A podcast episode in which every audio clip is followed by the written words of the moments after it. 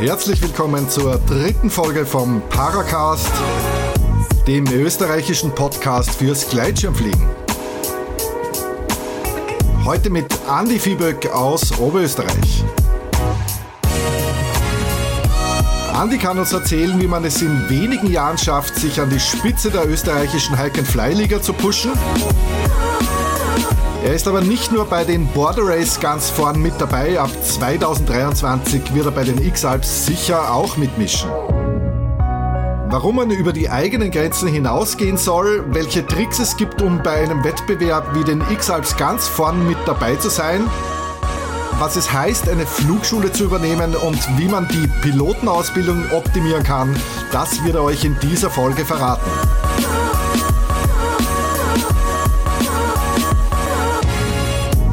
Für das Interview habe ich ihn in seiner neu eingerichteten Flugschule in St. Gilgen am Wolfgangsee besucht. Andi, ich habe natürlich ein paar Fragen vorbereitet. Ja, das ist gut. Ich habe gesehen, dass du eigentlich aus Mountainbike Downhill gekommen bist. Ja. Äh, Motocross. Vorher Motocross, das heißt, ähm, wie bist du dann aufs Gleitschirmfliegen gekommen? Ja, das war, ich war am Dachstein, da habe ich so einen Teambewerb gemacht. Da hast du verschiedene Disziplinen, jeden Tag hast du andere Disziplinen gehabt, die hast du miteinander machen müssen. Also Mountainbike, Downhill, dort Ja, irgendwo. nein, nicht Downhill, einfach Traillaufen, Kajak fahren, Radfahren, da waren alle Sportarten drinnen. Und der Start war am Dachstein und wie ich da oben war, waren gerade die X-Alps zeitgleich. Und da war der Franzose ist dann doch gekommen, hat den Wendeband gesetzt, dort hat. Mir hat das so fasziniert, was der Hand tut. Und dann habe ich ihn ausgelaschelt, den Franzosen in der Hitten, der hat in derselben Hitten gelaufen. Am nächsten Tag in der Früh ist er aufgestanden, ist auf der Süd gestartet. Wie ich mir gedacht, Alter, den Scheiß fangen wir an. Weißt du? Aber das und heißt so, und dann ist die Idee gesponnen, das will ich anfangen und irgendwann will ich zum X-Hypes. Das und ist drum, du ich gleich schon fliegen. Nur wegen dem Bewerb eigentlich. Und davor hast du nie ich, irgendwie ich nicht einen Kontakt gehabt? Nein, nie, weil ich war da in meiner Welt daheim. Ja, und dann habe ich zum Rauchen angefangen und das ist dann eigentlich relativ schnell gut gegangen und habe dann eh eigentlich ziemlich viel Bewerbe und gut gemacht eigentlich. Bin dann Staatsmeister geworden, Landesmeister. Ja, hab die 24 Stunden dann ist fünfmal gegangen. Ja. Und dann habe ich alle abgehackt, was ich mir vorgenommen habe. Dann habe ich mir gedacht, so passt, jetzt tue ich meinen Gleitschirmfliegen weiter. Dann bin ich zum Paul gekommen, zum Kuschelbauer, durch meine Freundin damals, weil der, ihr Bruder, war, ist der Supporter von Paul gewesen ja. und der hat mich gesucht für sein Auto. Dann hat er mich gefragt. Dann sage ich, ja geil, ja passt, ich mit, da kann ich gleich viel lernen.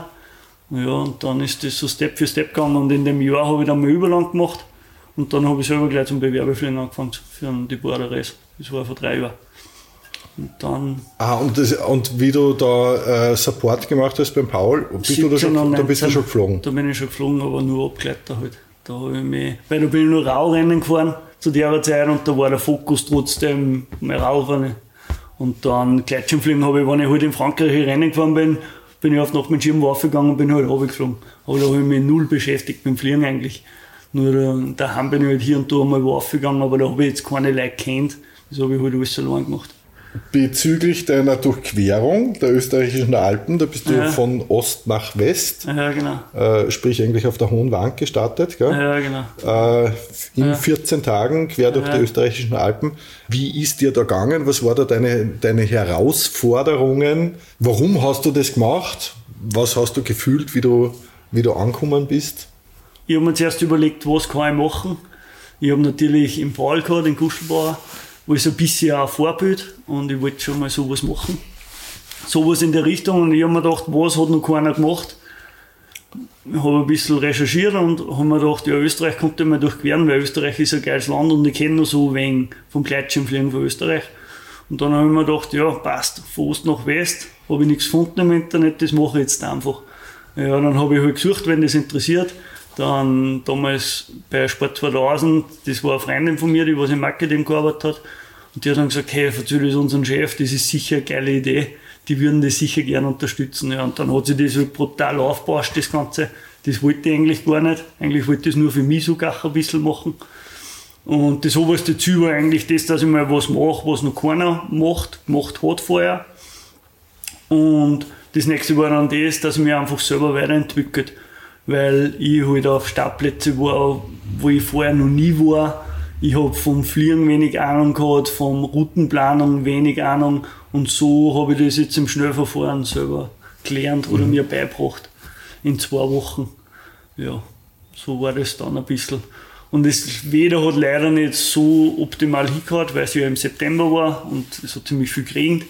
Ich habe immer nur draußen geschlafen, immer nur im Biber gesagt. Oder, glaube ich, drei oder vier Nächte im Zelt. Da ist dann so ein Filmer mitgefahren eben. Mhm. Der hat dann Zelt und das Essen im Auto gehabt, das habe ich mir dann immer geholt. Also den habe ich mir ein, zwei Mal getroffen am Tag. Der hat mich so parallel ein bisschen mitbegleitet.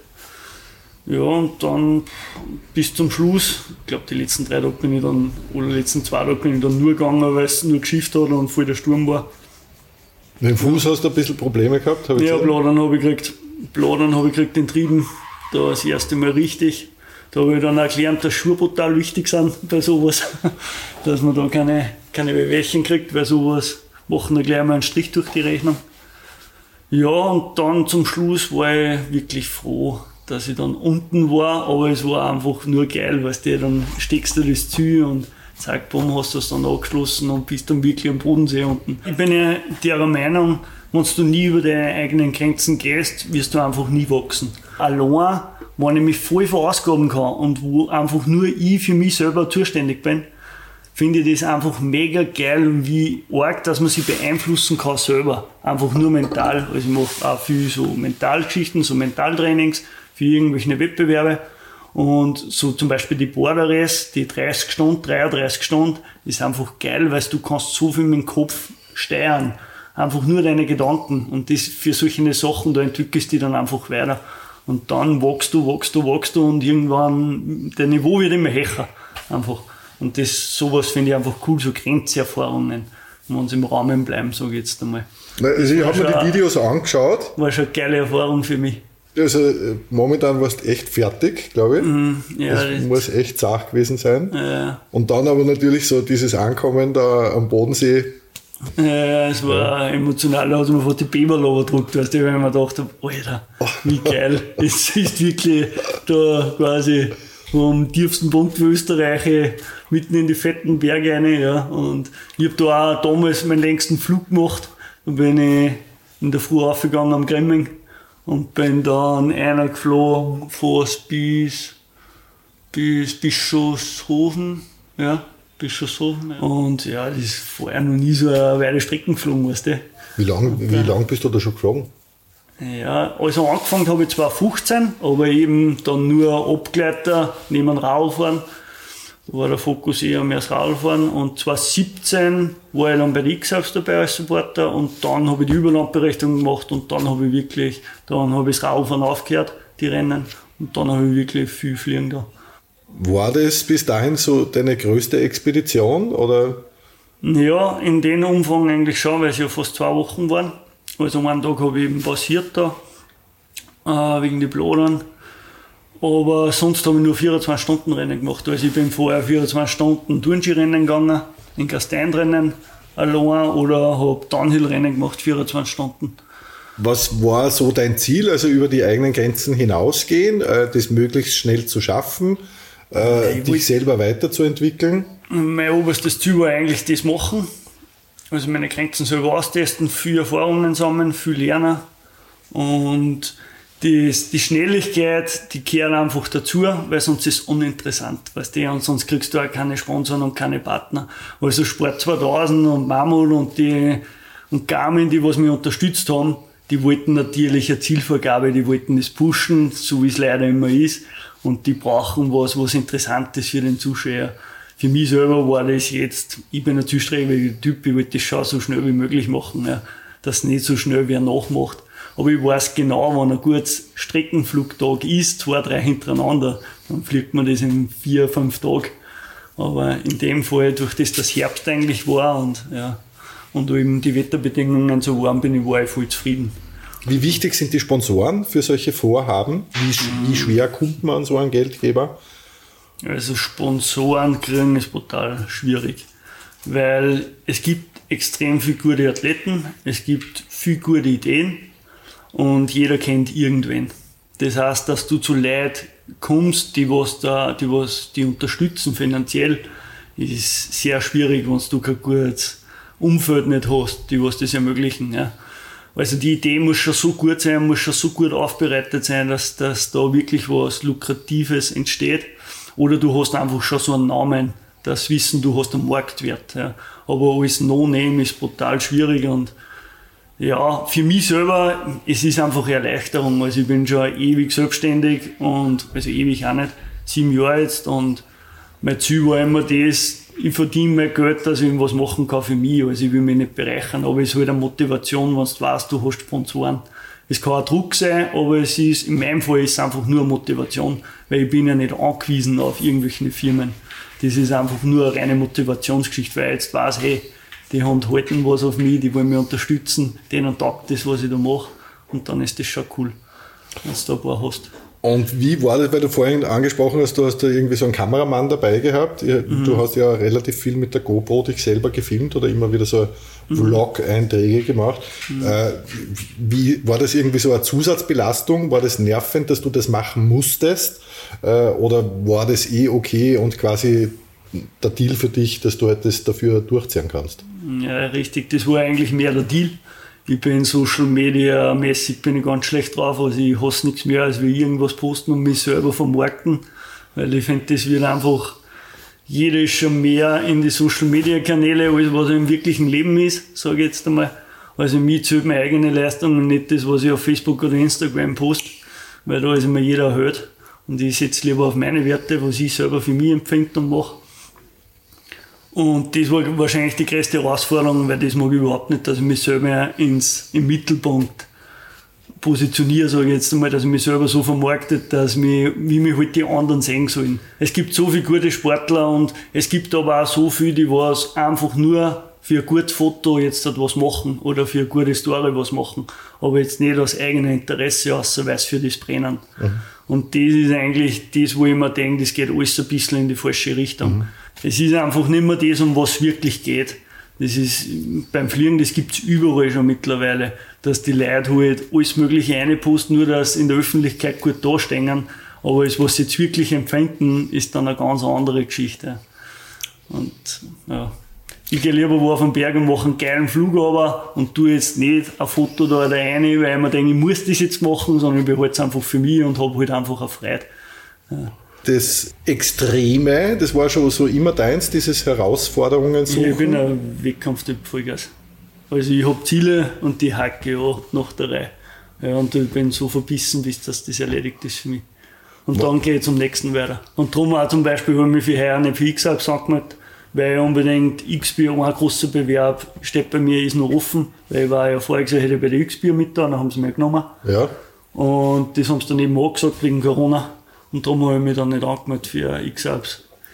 Weil sonst die Borderes-Ergebnisse sind ja gut eigentlich. Und so in Österreich bin ich glaube ich nicht so schlecht in der Spaten. Und jetzt habe ich mir gedacht, nein, ich will einen großen Bewerb haben, wo ich weiß, okay, ich kann da mit der, ein bisschen mithalten.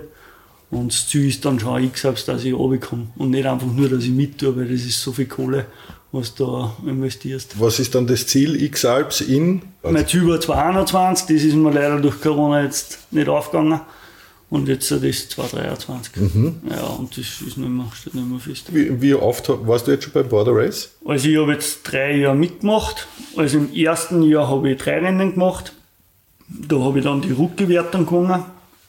Äh, da war ich quasi nur Frischling beim Fliegen. Im zweiten Jahr war ich dann eben Supporter, da habe ich nur ein, ein Rennen teilgenommen. Da bin ich dann gleich mal Dritter geworden.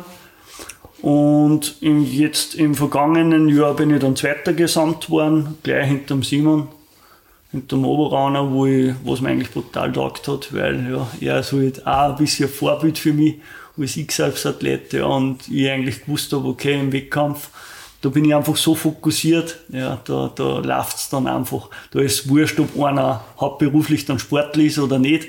Ja, da weiß ich halt einfach, dass ich da auch mitholen kann, wenn ich will. Wie läuft so ein Border Race für dich ab? Äh, ja, mit so einem Borderes, da beschäftigt ich mich eigentlich lange. Also ich schaue mir zuerst einmal das Gebiet gut an. Ich schaue mir die Optionen an. Das habe ich eben bei der X-Alps erklärt, wie man sich auf sowas vorbereitet. Dann mache ich halt verschiedene, ich habe eigentlich immer einen Plan B und vielleicht sogar noch einen Plan C. Und ja, dann geht man halt so systematisch vor und da muss ständig Entscheidungen treffen. Und ich setze mir immer so Zwischenziele. Ich setze die Ziele nicht hoch, sondern lieber einen, Step eins weiter, schaue, dass ich das erreiche und dann überlege, wie ich den nächsten Schritt dann gleich. Und so weiter und so staffelt die mich immer auf. Und dann motiviere ich mich dann auch immer Stück für Stück wieder neu. Und dann, dann rennt es von selber eigentlich dahin. Da komme ich dann so in einen Tunnelblick rein oder in so ein Tunnelsystem rein, wo dann, da blende ich alles andere aus und für mich ist dann eigentlich nur noch der nächste Step wichtig. Gehört bei sowas auch irgendwie Glück dazu? Ja, also Glück ist immer relativ. Manche Leute sagen, keine Ahnung, der Kriegel hat Klick, der Kriegel hat keinen Klick. Also ich habe mir das jetzt schon intensiv beschäftigt. Das ist nicht umsonst, hat der zum Beispiel selbst schon so oft gegangen, der kalkuliert einfach alles. Also und da ist alles berechnet, was der macht und wenn, wenn ihm das nicht aufgeht, hat er sofort einen Plan B und das ist dann nicht mehr Klick, sondern er trifft einfach extrem schnell neue Entscheidungen und zieht das dann auch durch. Es kann nicht immer alles mit Klick zu tun haben oder die richtige Entscheidung sein sondern es kommt mehr auf das drauf an, was man daraus macht. Also Klick ist immer relativ. Ja. Kannst du so ein Beispiel geben für äh, Plan A und Plan B? Okay, ja, der erste Step zum Beispiel bei so langen Rennen ist einmal körperlich. Körperlich musst du mal fit sein. Das ist immer klar. Ich muss einmal wissen, was kann ich, in was bin ich in der Lage, dass ich mache. Wie viel, wie viel Kilometer gehe ich in der Stunde zum Beispiel? Wie viel Höhenmeter lege ich Druck in der Stunde? mit, alleine nur mit dem Tool, dass ich weiß, auf längere Zeit, dass ich das absolvieren kann, kann ich schon mal kalkulieren, kann ich schon mal berechnen. Dann weiß ich schon mal, welche Strecken kann ich zurücklegen. Fliegen zum Beispiel, ich kann aufs Fliegen nie kalkulieren, wie weit fliege ich morgen oder nächste Woche. Weil das ist ein Ding der Unmöglichkeit. Ich plane zum Beispiel x als die ganze Routen und dann ist das wieder aber nicht ideal, sondern es verändert sich ja ständig. Und deswegen brauche ich ständig einen Plan A, B, C. Ja. Aber das heißt, planst du das dann grundsätzlich so durch, dass du eigentlich sagst, okay, du musst es durchrennen und wenn du Glück hast, in Anführungszeichen, kannst du den und den Teil der Strecke fliegend zurücklegen? Ich schaue mir genau an, was ist die schnellste Gehrouten, was ist die Ideal Idealrouten zum Fliegen und da mache ich dann einen Kompromiss und dann lasse ich das Ganze zubekommen, schaue, wie das Wetter wird und dann entscheide okay, passt, das Wetter ist jetzt nicht optimal und dann will ich die schnellste Gehrouten. Mache ich viel Abgleiter und schaue, dass ich effizient wie möglich bin beim Gleitschirmfliegen oder bei solchen Bewerben oder bei allen Bewerben. Umso effizienter dass du bist, umso weiter vorn bist, umso kräfteschonender ist und umso sicherer ist das Ganze ja. Ist Fliegen der wichtigste Teil von dem Ganzen? Ja.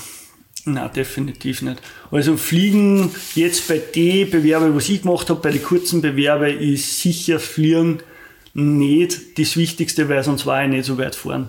Weil fliegerisch haben ganz viele andere Leute viel mehr Erfahrung. Ich habe zwar schon extrem viel Erfahrungen gesammelt, aber weil, also da ist der Horizont noch ganz weit. Also ich würde mir jetzt nicht als den ultimativen Streckenflieger einordnen, weil ich nur keine 200er jetzt geflogen bin weil ich einfach die Zeit noch nicht gehabt habe, dass ich das probiere und dass ich das mache. Aber es drum, da gehören so viele Aspekte dazu, da gehört der körperliche Teil dazu, da gehört der Planungsteil dazu und vor allem das Mentale, die Kopfgeschichte gehört einfach dazu. Ja. Zum Beispiel auf so einem Bewerb, das kann man jetzt körperlich, die Fitness, die kann man jetzt nicht gar trainieren. Da muss man einfach schon fit sein, das muss einfach eine Grundfitness sein und da muss man halt so Feinheiten noch machen. Man muss den Gehstil optimieren, man muss keine Ahnung, man muss jetzt zum Beispiel Höhenmeter sammeln können. Also im Schnitt gehe ich zwischen 3.000 und 5.000 Höhenmeter beim Borderrace. Ja, das muss ich wissen, okay, das kann ich einen Tag einfach machen. Das ist, darf mir kein Problem jetzt nicht sein. Oder ich muss zum Beispiel wissen, dass ich jetzt zwei Tage mit null Stunden Schlaf auskomme. Solche Sachen kann ich auch trainieren. Also das sind lauter Sachen, die muss ich schon ganz, ganz lang aufbauen und lang trainieren. Das kann ich jetzt nicht von einem Monat aufs nächste Monat machen. Aber es hilft mir einfach dabei, dass ich seit klar auf immer Sport mache. Das ist schon, das hast du schon mal drinnen, da tust du dann schon mal leichter. Ja. Also durch das, dass ich jetzt schon zweimal live dabei war, quasi mit einem Team, wo ich ja im, im Paul seinen direkten Supporter gemacht habe, wo mit ihm mitgegangen bin. Und so sein Wasserträger mehr oder weniger habe ich, wir mein Hoppen bezeichnet war. 2017 und 2019 habe ich ihm bei der Planung geholfen, da war ich im Planungsauto mit einem zweiten. Und jetzt weiß ich einfach, ja, das kann man eben kalkulieren, man kann alles viel planen, aber das Wichtigste ist immer, dass du Step für Step schnell, ergonomisch, effizient weiter planst und dass da die, die anderen, auch wenn es nicht gut rennt, dass du gleich wieder zack, bumm, eine nächste Option hast und das dann gleich wieder ausarbeitest und rangehst und gleich. Und wa, wa, was bist. waren so die größten Fehler, die du gesehen hast, die da eigentlich passiert sind? Ich selbst? Ja. Ja, Fehlentscheidungen, größte Fehler, Fehler macht jeder. Das ist normal im Leben einfach. Nur wichtig ist, dass du daraus lernst und dass du das nicht wiederholst. Ja. Ich meine, Fehler, das ist auch so eine lange Distanz, da macht man ständig Fehler, das ist einfach einmal so. Aber wichtig ist, dass du die Fehler nicht wiederholst, dass du daraus lernst und dass du schaust, dass dann deine Effizienz einfach arbeitest. Ja. Zum Beispiel hat man die, immer von alle Athleten von den letzten Jahren haben wir die Flüge analysiert, wie wer fliegt. Ja. Und ich habe mir es dann auch zum Beispiel 2019 nochmal genau angeschaut. Das ist brutal zum Beispiel, wie effizient dass der Kriegel fliegt. Und wie viel weniger, dass der an Bord kurbelt, als wie zum Beispiel jetzt der Ball. Und das macht es im Endeffekt dann aus, dass er ein bis zwei Tage früher am Ziel ist, mhm. als wie die zweiten oder dritten. Ja, der ist einfach auch Schirmbocken zum Beispiel. Schirmbocken, Landen, Bocken, das muss man einfach trainieren. Da darf ich jetzt nicht zehn Minuten brauchen für Schirmbocken zum Weitergehen, sondern das muss in drei Minuten erledigt sein. Mhm. Nicht einmal in drei Minuten. Ja. Weil ich komme auf den Boden, zack, bumm, habe ich meine Technik und das kann man alles trainieren. Das kostet keine Kraft. Das ist einfach ein bisschen Trainingszeit. Das muss man ausprobieren. Wenn ich jetzt denke, ich mache jetzt am Tag zehn Abgleiter und muss zehnmal meinen mein Schirm wieder bocken, wenn ich zehnmal zehn Minuten brauche, was das für Zeit ist, Differenz, wenn ich jetzt rechne, die brauchen nur ein oder zwei Minuten. Mhm. Also das sind, mhm. die, da braucht man keine Kraft und so kann man schon effizient wieder, wieder mhm. schneller werden. Mhm. Das war wie früher zum Beispiel beim Radlfahren, da habe ich mir gesagt, bei den Groß-Country-Rennen oder so, Leute, lernst das Bergauf fahren. Weil das müsst so viel trainieren, dass das Bergauf schneller wird. Die einfachste Zeit holt euch, wenn ihr das Bergauf einen sauberen Fahrstil habt und um das einfach schneller wird. Mhm. Das ist dann sicherer und ist halt das die einfachste Zeit, was du zum Beispiel beim Radfahren holen kannst mhm. und schnell bergab bist. Und sicher vor allem, ja. Mhm. Und da gibt es beim Fliegen auch viele so Sachen, was man da machen kann. X-Alps 2021, äh, wirst du da mitfiebern äh, und äh, was ist so deine, deine Prognose? Boah, ja, auf jeden Fall fiebert die da mit, weil ich kenne einige, mittlerweile, die was da mittun und auch Supporter und alles Mögliche. Ja, es wird, es, es ist brutal. Also jetzt, wo ich seit 2017, wo ich die Sportart kenne und wo ich das ein bisschen nachverfolge und auch mit Paul geredet habe, es ist einfach irre, wie sich das ganze Teilnehmerfeld pusht. Also die Leute, das ist alles kein Zufall mehr, das sind keine Hobbysportler mehr, sondern das sind alles Profis, die was da mittun. Die bereiten sich fast alle zwei Jahre auf so ein Rennen vor. Ja. Und das, boah, das ist voll schwer. Also die Fuhren sicher gibt es Favoriten. Natürlich der Kriegel ist wieder einer. Der Patrick von Kennel, auf den sitze ich brutal viel her. Also das hat man vorher glaube ich, eh schon gesehen, wie ein Kriegel teilweise schon im Griff hat. Ja, die Franzosen, boah, ist auch eine scharfe Nummer. Ja, und dann kommt es halt auf das drauf an, wer halt dann vielleicht die besseren Entscheidungen trifft. Wie sehr wird sich das verändern, dass das jetzt bis nach Zell am See wieder zurückgeht oder eben diese ganze Italien-Route? Mm, also die Strecken, sie wieder, die Strecken nach jeder Ausgabe immer schärfer und heuer ist nur mal brutal. Also heuer mit dem überdimensionalen Dreieck, sage ich jetzt einmal, was die Routen jetzt halt haben. Also bin ich gespannt, wie das ausgeht, ob da eigentlich dann alle, oder wie viel das, es sind 2019 sind acht ins Ziel gekommen, was ich mich erinnern kann, boah, das wird heuer man, keine Ahnung, ob es überhaupt dann wer ins Ziel schafft, wahrscheinlich schon, aber es wird sicher, es kommt stark aufs Wetter drauf an. Weil zum Gehen ist es jetzt brutal schwierig bei der Routen, alleine Gehstrecke effizient zu machen und dann auch, es, boah, es sind nicht viel so Hauptflugrouten drinnen, wo jetzt sagen, es sind richtige, die, die Athleten befinden sich dann auf Rennbahnen. Das haben wir heuer, also was ich jetzt gesehen habe, nicht so stark. Also mhm. das wird sicher sicher viel mit Wetter zu tun haben. Mhm. Und vor allem auch mit Schnee jetzt. Das wird dann nur mehr so eine Geschichte werden. Weil es sind nicht einmal nur zwei Monate jetzt mhm. ab dem Datum vorher. Gibt es jetzt eigentlich schon eine Entscheidung? Ja, sie wollen es ja verschieben. Ja, Corona war, oder es ist im Gespräch, ob es nicht verschoben wird. Ja. Habe ich jetzt von mehreren Seiten schon gehört, Corona bedenkt. Ja, ob das was bringt. Ich habe nicht davon alle Hersteller schon ein bisschen gehört, die was da irgendwie Athleten zu tun haben, dass sie gerade überlegen, ob sie es nicht verschieben. Und der Paul hat auch gerade eine Verletzung. Der ja, hat sich genau. Mittelfußknochen, glaube ich, gebrochen. Ja. ja. ja. schauen wir mal. Äh, du hast äh, diesen Frühling die Flugschule Salzkammer gut übernommen. Ja, das ist eine extrem spannende Geschichte. Also alles, es fängt glaube ich auch so ein bisschen an, alles was ich mache, mache ich hundertprozentig. Also ich bin jetzt nicht so einer, was so ein bisschen macht, sondern ich habe beim Radlfahren habe einen Bike-Instruktor gemacht, habe Ausbildungen gemacht, war dann Kindertrainer, habe einen Verein gegründet und habe dann Bike-Trainings gegeben, weil ich mich einfach selber weiterentwickelt wollte für die Rennen. Wenn man was gut lernen kann, dann kann man es auch selber gut. Und das habe ich dann gesehen, das funktioniert super, weil du beschäftigst dich dann extrem viel mit der Materie und nur dann, wenn du dich extrem gut damit beschäftigst, wachst du und kannst das andere gut erklären. Dann, ich fliege noch nicht so lang eigentlich, überhaupt noch nicht lang. Also 2015 angefangen, 2017 dann in Suppi gemacht und dann gleich Überland und zum Bewerfling angefangen.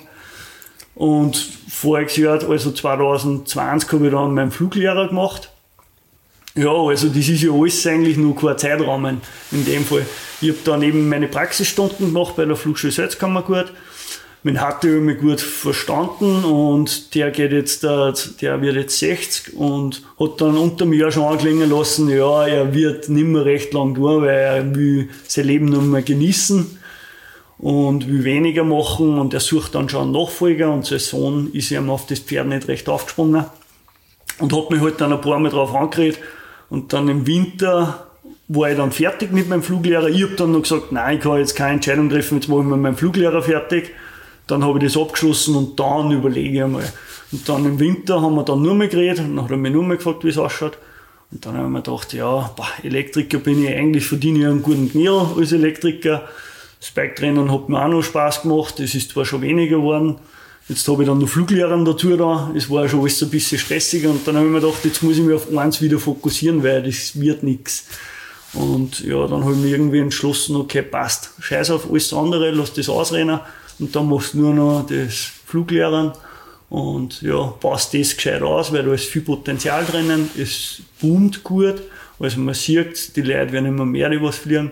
Und ich habe es ja gesehen, ich sehe viele Leute auf die Startplätze, die was einfach schlecht starten können. Und in die Ausbildungen wird einfach viel versandt. Und da habe ich mir gedacht, da muss ich, da will ich was anderes machen. Schau als Fluglehrer und ich würde es auch gerne in der Flugschule anders machen. Ja, und so bin ich dann so in den Schluss gekommen, ja, okay, jetzt bockert die ein bisschen und mache jetzt der Flugschule, übernehme die, baue das neu auf und tue da weiter. Was sind da so die Schwierigkeiten und die Herausforderungen für dich, da jetzt wirklich komplett äh, in diesen Business einzusteigen oder eben jetzt der Flugschule zu übernehmen? Mm, ja, ich habe da jetzt ziemlich viel mitgekriegt in letzter Zeit. Also es ist ja so, die erste Flugschulgeneration geht jetzt in Pension. Wurscht nimmt man jetzt den Sky Club her mit Schrempf-Walter. Da haben sie jetzt beide Söhne schon übernommen, mehr oder weniger. Also die arbeiten gerade alle im Betrieb. Dann der Tommy in Graz unten, der hat jetzt die Flugschule übernommen, Flugschule Steiermark. Dann ist X, da gibt es jetzt halt X Flugschulen, die was jetzt schon langsam in Pension gehen und wo es an die Söhne weitergeben wird. Ja, da, da ist jetzt sein Sohn nicht aufgesprungen und ja, und darum hat er eben dann wen anderen gesucht. Und ich habe mir das dann angeschaut und habe mir gedacht, da ist so viel Potenzial drinnen, das kann man schon lässig machen. Und es hat sich einfach, es gibt jetzt Flugschulen 30 Jahre, also der hat jetzt 32 Jahre gemacht. Es, da hat sich vom Ausbildungssystem so viel geändert. Also das ist alleine bei der Fluglehrerausbildung, da gibt es schon so viele Lehr Lehrmethoden, die was sich verändert haben zu früher, wie ich es gelernt habe in meinem Praktikum und wie ich es dann in der Ausbildung gemacht habe da habe ich mir gedacht, da ist so viel Potenzial drinnen, das muss man jetzt dann einfach gescheit anpacken, muss man jetzt neu auf die Vier stellen und dann muss sich das einmal einlaufen. Man muss immer Feedback einholen, sagen, was war gut, war was war schlecht. Man muss viel auf Videoanalysen setzen, das finde ich persönlich ganz gut. Das habe ich bei den Rau-Trainings auch schon gemacht.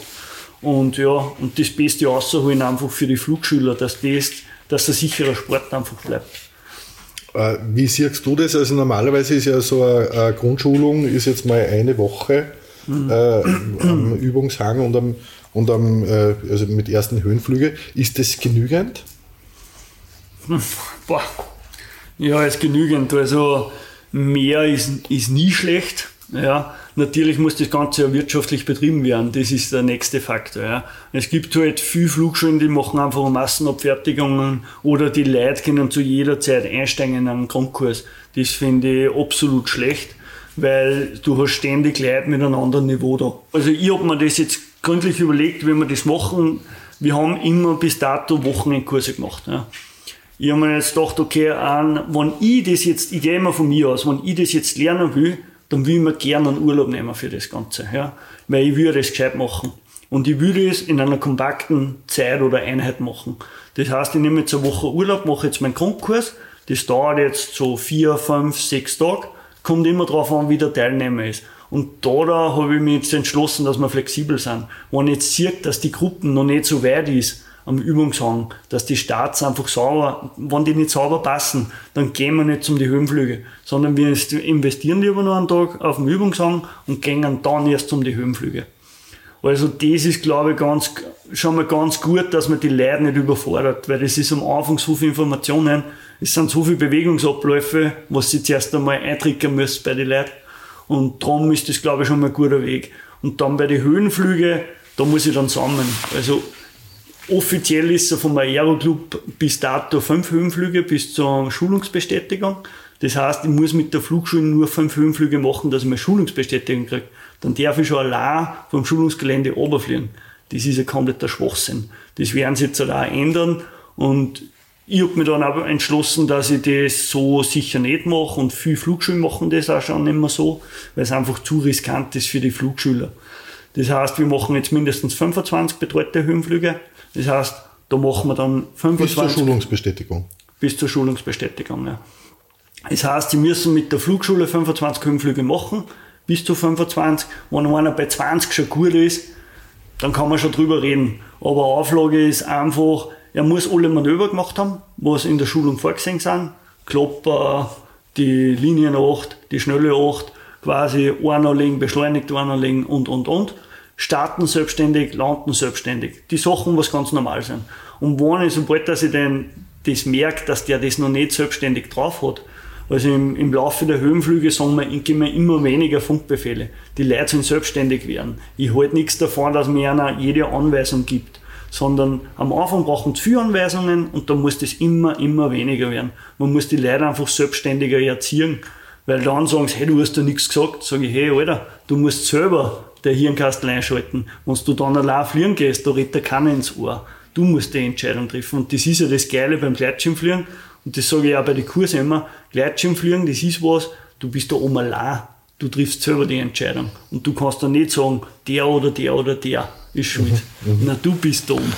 Also darum, die Flugschule, die Aufgabe von einer Flugschule ist ja, dass, dass Piloten zubezüchten, die was sicher unterwegs sind. Und nur so wird sich das weiterentwickeln. Sonst geht das in die falsche Richtung. Sobald das man anfängt mit Massenabfertigungen, und schnell, schnell alle durchkauen und die können teilweise nicht einmal starten oder haben noch nie einen Klopper gemacht, kriegen aber dann schon einen Ausweis, eine Schulungsbestätigung, dann ist das einfach der falsche Weg meiner Meinung nach. Alles, was du am Anfang nicht lernst, wirst du dann später voll schwer lernen. Alles, was du mal schwer angelernt hast, das wird dann oben auf dem Berg, ist dann nur noch blöder. Das, ist, das kriegst du dann nicht mehr raus, weil da hast du dann andere Parameter, was die dann auch noch beeinflussen. Ja, die Höhe, Steile vom Gelände, der Wind, also das ist alles, was nicht am Boden, fliegen lernst am Boden und jetzt nicht in der Hechen. Also darum ist das, glaube ich, schon wichtig, dass man da mehr Zeit investiert, als wie, als wie bei den Höhenflügen dann.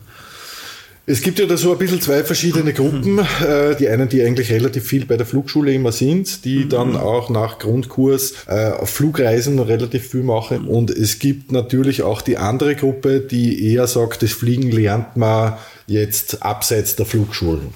Also ich persönlich habe mir das Fliegen eigentlich selber beigebracht. Ich habe brutal viel Scheiße erlebt. Das war eigentlich, das war schon beim Motocrossfahren, das war schon beim Radlfahren, ich habe mir eigentlich alles selber beibringen müssen.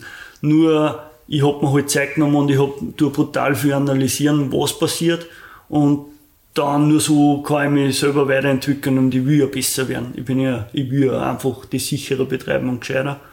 Es gibt Leute, die wollen fünf Höhenflüge machen, wollen selber fliegen gehen. Die wollen das zack, bam, durchdrucken und gleich weg.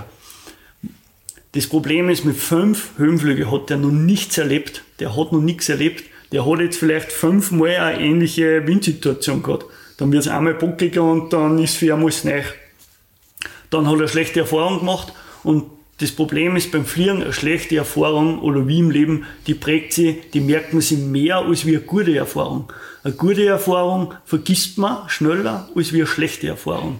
Und das habe ich einfach gelernt in meiner Fliegerkarriere jetzt schon, dass die Hoppalas, die habe ich brutal lang gebraucht, dass ich die wieder verarbeitet habe. Und ja, und das möchte die eigentlich andere ja, ersparen, sage ich jetzt einmal. Und, und wie wichtig ist dir da jetzt die individuelle Betreuung, beziehungsweise mit welchen Gruppengrößen ist denn überhaupt noch eine individuelle äh, Betreuung möglich?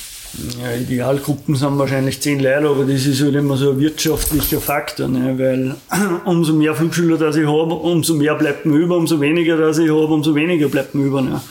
Ich brauche eigentlich bei einem Lehrgang brauche ich fast brauche ich mindestens zwei Leute. Da habe ich jetzt noch keinen Filmer dabei. Und ja, die kehren ja alle zahlt. Die Fluggelände kehren zahlt, also das muss ja, da muss ja Geld, ich muss ja einen Umsatz generieren, dass die Kosten gedeckt sind. Wir sagen jetzt, also ich habe das Limit gesetzt eigentlich auf 15 Leute. Das ist eine Gruppengröße, was zu zweit nur zu bewältigen ist. Ja. Und bei dem werden wir jetzt da einmal bleiben. Also kleine Gruppen sind natürlich besser, weil man sich viel mehr auf den Schüler eingehen kann. Und größere Gruppen als wie 15 wird es eigentlich nicht geben. Weil es einfach dann nur Stress wird und die Leute fühlen sich dann auch gestresst und die Ansteller reiten und man kann sich nicht mehr Zeit nehmen für die einzelnen Leute. Ja. Das ist nur ein Kreis, wo ich sage, zu zweit ist das überschaubar. Du hast die Flugschule übersiedelt, da jetzt an die Talstation äh, von der Zwölferhornbahn. Das war jetzt eigentlich mal eine große Veränderung, denke ich mal. Was hast du sonst noch so in der Ausbildung? Du hast jetzt so ein bisschen Videoanalyse und so weiter angesprochen. Was sind da so die wesentlichen Änderungen? Ja, also ich hab mal, der Hatti hat das damals alles von daheim aus gemacht und vom Übungsgelände, im, also Theorieunterricht in Seminarräumen im Hotel. Und ich habe mir jetzt gedacht, wenn ich das mache, dann daheim habe ich den Platz nicht, dann muss ich das gescheit machen. Und dann hat sich das eben so ergeben mit der Neichen selber in St. Gügen, dass ich da das nebenstehende Gebäude miete. Und das habe ich jetzt saniert, die letzten zwei Monate. Und da haben wir jetzt unser Geschäft und unser Lager und Werkstatt und auch Schulungsraum. Dann ist alles beieinander. Das ist dann so ein Gleitschirmzentrum. Und man kriegt von bis alle Serviceleistungen. Wir haben eine super Anbindung und ja, und das war mir einfach wichtig, dass alles da, da vor Ort ist, kompakt ist. Man kann da fliegen gehen, man kann gleich runtergehen, kann sich gleich die Videos anschauen, die Stadtvideos. Kann man da natürlich auch einen Benefit draus ziehen, weil man gleich wieder zu selber gehen kann, man kann gleich wieder rauffahren. Wir haben einen Übungshang, der was nicht recht weit weg ist von da. Ja, also es ist alles auf engstem Raum beieinander. Und dann muss man das einfach schön langsam aufbauen und so jetzt einmal strukturiert weiterführen. Äh, Hauptfluggebiet ist jetzt eigentlich da äh, das Zwölfer Hörnl. Also es ist jetzt nicht das einfachste Fluggebiet, sage ich mal. Also es gibt Nein. da schon ein paar Besonderheiten.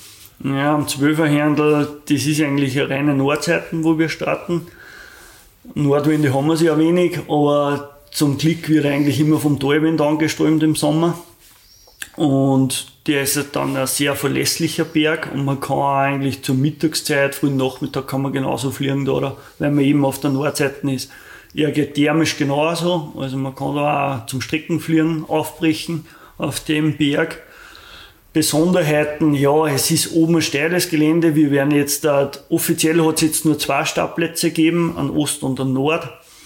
Und wir werden die Startplätze jetzt erweitern, dass wir mehr Möglichkeiten haben, flachere und auch den steileren am Gipfel, dass wir da einfach für jede Windsituation das Bestmögliche rausholen.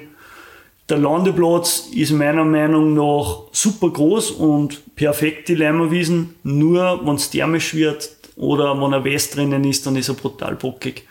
Im Sommer überhaupt äh, am Nachmittag, da kommen drei Talwindsysteme zusammen, dann haben wir so, dann geht's überall auf über den Landeplatz und dann weichen wir nach Abersee raus in die Talmitte, da haben wir einen Landeplatz, da ist dann eher ruhiger zum Landen und für die Schüler ist es dann angenehmer, sage ich jetzt mhm. einmal. Ja, also ich glaube eben wirklich das Talwindsystem da, das ist jetzt ist sehr aktiv. Alter, für einer, der was da wenig schult, für den ist es das schwierig, dass er jetzt weiß auf was, dass er genau schauen mhm. muss.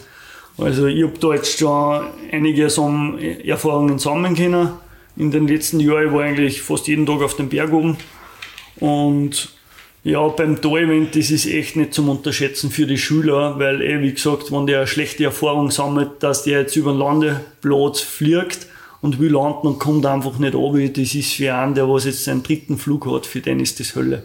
Und dann wissen wir schon, okay, sobald dass der, dass wir irgendwie am See ein Zeichen sehen, dass der Talwind einsetzt, wechseln wir sofort aus nach mhm. Abersee. Mhm. Und da riskieren wir dann eigentlich auch nichts, dass wir mhm. ja, das, das beste, beste Gefühl für einen, Flüger, für einen, für einen Flugschüler halt rausholen. Zwölferhorn Akropotenzial, gibt es Akro eigentlich da oder wie ist das? Weil, weiß nicht, mhm. mit wie viel würde man rauskommen, wenn es jetzt ein bisschen thermisch geht, wie, wie viel würde man über den See rauskommen? Ja, 880 Meter sind Höhenunterschied. Wenn du außer fliegst, hast du wahrscheinlich nur 600 Meter, 600, 700, eher 700. Gut, aber das ja, heißt eigentlich für ein potenzielles Sicherheitstraining wäre es zu wenig. Nein, für Sicherheitstraining wird der Berg einfach nichts sein und auch da oder jetzt mit dem Dive-System und so weiter, es ist dann einfach schwierig, weil es dann über den See wieder zubefliegen muss zum Landeplatz.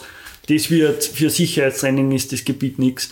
Der, der Rolle, der Brumbauer, ja. der wohnt da gleich um die Ecken. See, ja. ja, der hat jetzt die Saisonkarten, der ist da fleißig am Trainieren für den Weltcup. Also der, sobald das geht zum Fliegen, ist eigentlich jeden Tag da, was eine coole Werbung ist für den Berg. Und also da merkt man dann schon, dass er Potenzial hat für, für Akroflieger sage ich jetzt einmal. Aber ja, natürlich ein Gardasee ist nicht oder Krippenstein, das ist ja, ganz wie, klar. Wie wäre das eigentlich drüber mit, mit äh, äh, Schaffberg? Ja, Schaffberg ist mit der Zahnradbahn schwierig, das sind 1200 Höhenmeter Höhenunterschied, aber man fliegt da extrem weit raus, bis das man über den See ist, mhm. also das ist auch eigentlich nicht. Mhm. Und auch mit den Fahrzeiten von der Zahnradbahn, mhm. das, ist, mhm. das ist für einen Akkuflieger auch nicht interessant. Wann, wann jetzt jemand äh, da seinen A-Schein fertig gemacht hat, was ist so in deinen Augen der Idealfortschritt? Also meiner Meinung nach ist der, der beste Weg, ich meine, Theorie, Wissen ist Macht, sage ich immer, aber das Wichtigste, was ist, fliegen, fliegen, fliegen, fliegen. Also, keine Ahnung, wenn ich jetzt der Wettkampftyp bin und ich will irgendwann in einen Wettkampf einsteigen, dann muss ich einfach bei sehr vielen Bedingungen, wo der Normalflieger nimmer fliegen geht, muss ich einfach fliegen gehen, weil ich will mir ja auf Situationen vorbereiten, was ich dann im Wettkampf auch habe. Wenn ich jetzt der Genussflieger bin, dann gehe ich natürlich nur fliegen am Abend oder in der Früh und nicht an die starken thermischen Uhrzeiten. Wenn ich jetzt dort keine Leute nicht kenne und ich will weiterkommen und allein ist es am Anfang schwierig, dass ich zum Fliegen komme, dann suche ich mir einen Verein und gehe mit den Vereinsleuten da findet immer, entsteht immer Gruppendynamik dann oder auch in der Ausbildung entsteht jedes Mal Gruppendynamik, die dann dann Nummern austauschen und gehen dann immer in der Gruppe meistens fliegen oder haben, finden halt so Bekanntschaften zum Fliegen. Also wichtig ist, mit vielen Leuten, die was schon Erfahrung haben, einfach mitgehen und da fliegen gehen, fliegen gehen, fliegen gehen. Das ist das Einzige, was die beim Fliegen einfach weiterbringt, ist, wenn du viel Erfahrungen sammelst wenn du da viel anschaust, viel probierst, aber alles halt im sicheren Rahmen. Weil wenn du in der Luft bist, bist du in der Luft. Ne? Dann musst du mit den Situationen umgehen, was da zur Verfügung oder was da die Situation gibt. Und die die Dropout-Rate ist ja eigentlich schon relativ hoch, denke ich mal, bei den Gleitschirmfliegern. Mhm. Äh, das heißt, ich gehe davon aus, dass äh, nach zwei Jahren eigentlich der Großteil aufhört. Mhm. Äh, was kannst du da als Flugschule den Leuten eben mitgeben, dass sie, dass sie diese Sicherheit haben, dass sie nicht aussteigen? Oder was sind eigentlich die Hauptgründe dann fürs Aussteigen? Mm, ja, ich habe mich mit Zahlen und Statistiken habe ich mich vor kurzem eben, wie ich mir überlegt habe, dass ich die Flugschule da übernehme, habe ich mich befasst, dass ich mal weiß, in welche Richtung das geht. Und es gibt da ziemlich viele Zahlen, wie die Leute, wie viel das ausbilden und wie viel das dann weiterfliegen und so weiter.